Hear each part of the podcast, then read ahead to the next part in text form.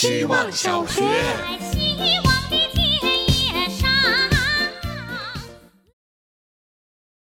大家好，我是小鸽子。我很羡慕流浪汉，也很好奇他们的生活。小的时候总想学他们在草坪上一躺，一天就过去了。现在也很羡慕流浪汉，在街上可以不顾形象，把所有欲望降到最低，只需要一个包裹的东西就可以满足所有日常所需，一个说走就走，谁的脸色也不用管的生活。好像不遵守世界的秩序才是最自由的人。有天晚上路过上海火车站，远远看去是几个黑乎乎的东西，走过去我才发现是一个接一个的流浪汉躺在那过夜，好佩服，我就做不到。我甚至能因为今天加班到十二点就不想活了。他们睡在大街上也还想活下去，究竟是年轻人成了流浪汉，还是流浪汉成了年轻人？想起我曾在徐州等红绿灯时看见一个拾荒者，他穿着一件由自己缝起来的一块块彩色布块的布罩。在阳光下闪闪发光，特别好看。在我看来，那一瞬间，他对生的热爱已经超越了那条马路上的所有人。希望小学，大家好，我是小俗物。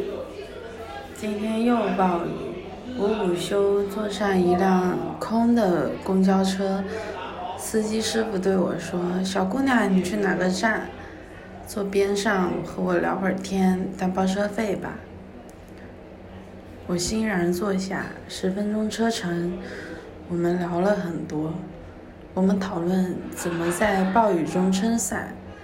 他推荐我一种套鞋的雨鞋，说他也有一双，和我说他换了线路，工资少了点，但是休息时间充足，食堂饭菜美味，他非常满意。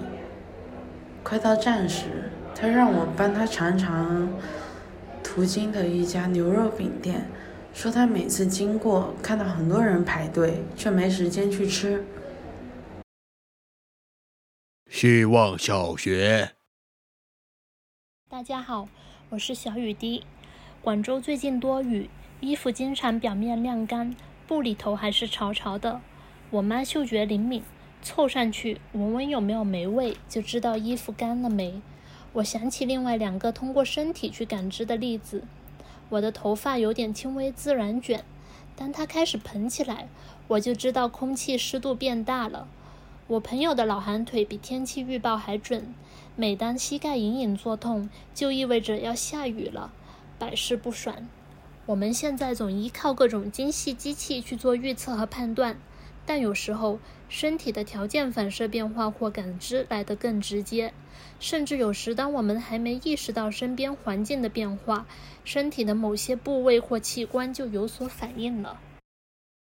希望小学，大家好，我是小豆豆，今天聊一聊过程和结果。上学一周了，我都没有被选上希望小学的优秀作业。嘿，说不羡慕被选上的同学，那肯定是瞎话喽。我今天犹豫了好几轮，要不要逃课？我和朋友说，干脆我今天不交作业了，给大家表演个退堂鼓吧。朋友问：“你开始申请加入希望小学的目的是什么呢？”我答：“希望每天有一小会儿停下来的思考时间。”说完这句，我觉得我纠结优秀作业评选结果这事儿，就是在啪啪打脸啊。我是来享受过程的，而我那颗希望锦上添花的心把我带跑偏了。可以每天找一会儿时间和自己对话，这个过程本身也是我原本期待的结果。希望小学，大家好，我是小布老虎。我带着十足的怨气写下今天的作业。我来新加坡已经五个多月了。这里气候潮湿炎热，一成不变。我像是被封印在了这里，感受不到四季的更替和时间的流逝。在无数个流汗和暴晒的时刻，我内心的厌烦像夏夜一样升腾，血液在我的身体里东扯西拽像是一只大手紧紧攥住了我的灵魂令我窒息。想念我的精神故乡云南喜欢高原的艳阳冷风。在高原上觉得自己是一匹健康的连皮毛都发亮的小马四肢有力尾巴长长能一口气翻过山坡再跑过整个草原。我想要永远做大山的女儿祝大家都能生活在自己的精神故乡。